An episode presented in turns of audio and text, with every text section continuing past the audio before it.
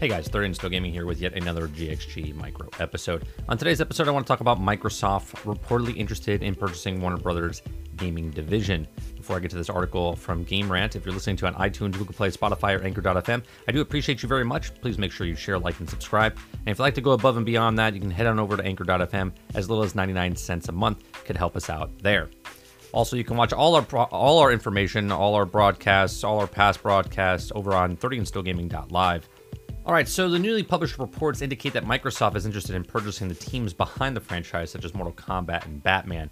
If you listen to this podcast, you know that I talked about this about almost a month ago over on our audio version that you're listening to right now on the GXG Micro episodes. They were talking about uh, Activision and EA and Take Two, and I gave you my thoughts on who I thought should buy it. And here, and lo and behold, here they come.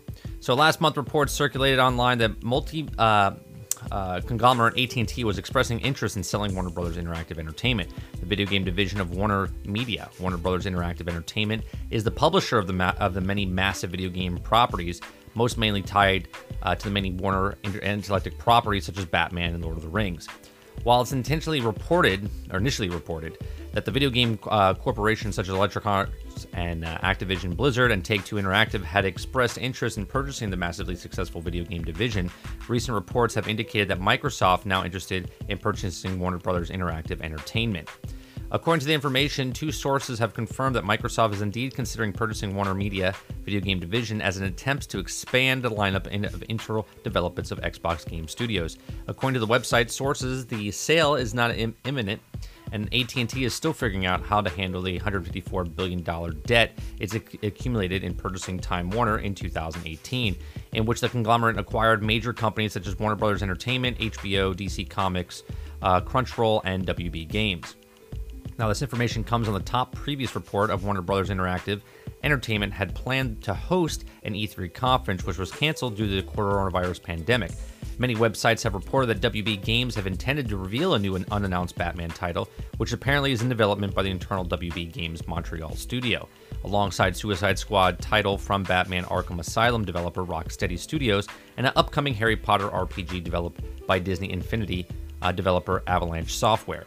Now, while none of the companies involved have officially commented on these reports and Warner Brothers Interactive Entertainment were to be purchased by Microsoft, would it turn into acquire a slew of major development teams such as Mortal Kombat, Injustice developer NetherRealm Studios, Middle Earth Shadow of War developer Monolith Productions, Lego video game developer TT Games, which owns six subsidiaries, most of which are based in England and aforementioned Rocksteady Studios and Avalanche Studios.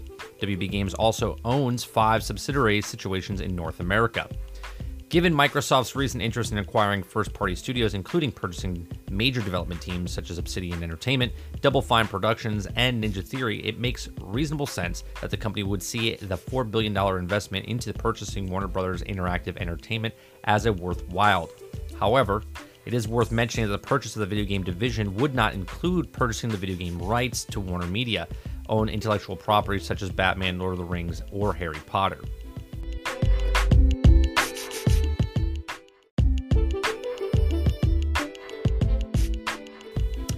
All right, so here's my thoughts. Okay, I I said this a couple weeks ago. I said this would be a good fit for Xbox and first party titles and just going forward. Now, here's the thing if Microsoft does pick this up, I think they would purchase on top of that the intellectual properties. They would make some sort of deal with the Batman, Lord of the Rings, and Harry Potter type stuff. Now, what is good about this is there's a lot of games in there from the uh, from the company, the Lego uh, developer TT Games, that they have so many, so many games uh, with the Lego franchise in it that they could just pick that up and they can start licensing other other games out, other uh, IPs out from the Disney Corporation and such. Uh, the Batman, Lord of the Rings, and Harry Potter, I see like this is going to be a tough one, just as far as IPs go. I can see them picking up the Batman one going forward. Just the success with the Spider-Man game, and who knows about this Marvel Avengers game coming up. They might look at the landscape of, of the of the superhero genre and be like, you know what, this is a thing that we can consistently make money off of. Now, if Microsoft does pick up the Warner Brothers uh, interactive media entertainment, I don't see them doing it like a first party title only. I know a lot of people are like, oh no, if Microsoft buys it, Batman will only be on Xbox, which is not the case because Batman would also be for PC. So the only one that would be out of the loop would be PlayStation. Now, at this time, that might be the case, but at the same time, it might not. Microsoft and Phil Spencer, the way he's been doing stuff lately, uh, he wants to just get as many people on the platform as possible. And if they own the rights to Batman, if they own the rights to Lord of the Rings, and they own the rights to Harry Potter, uh, obviously, this is not the part of the $4 billion investment into Warner Brothers, but if they did get the Warner owned intellectual properties, such as those, they can sweeten the deal up to get some more money out of them. Maybe something around the lines of 5 to 6 billion instead of the 4 billion for the intellectual properties such as Batman, Lord of the Rings, and Harry Potter.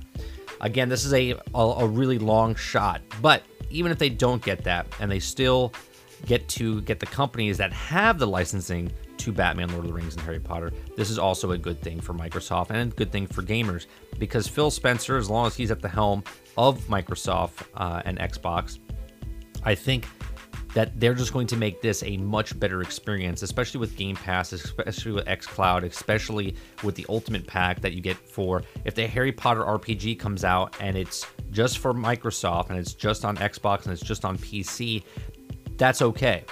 Okay, because it's on PC and it's on console, you have an option to go other places. Plus, if you don't own a PC and you don't own a console, okay, you can still play it through the interactive Project X Cloud. Now, I'm not sure how that's going to work if you don't own an Xbox. Maybe there'll be some sort of plan that you can just play the games from a live service, streaming service to get to your phone or tablet.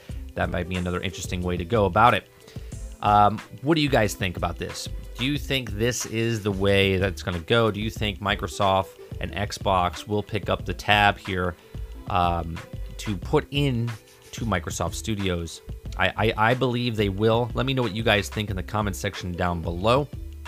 As always, please make sure you share, like, and subscribe. Head on over to anchor.fm.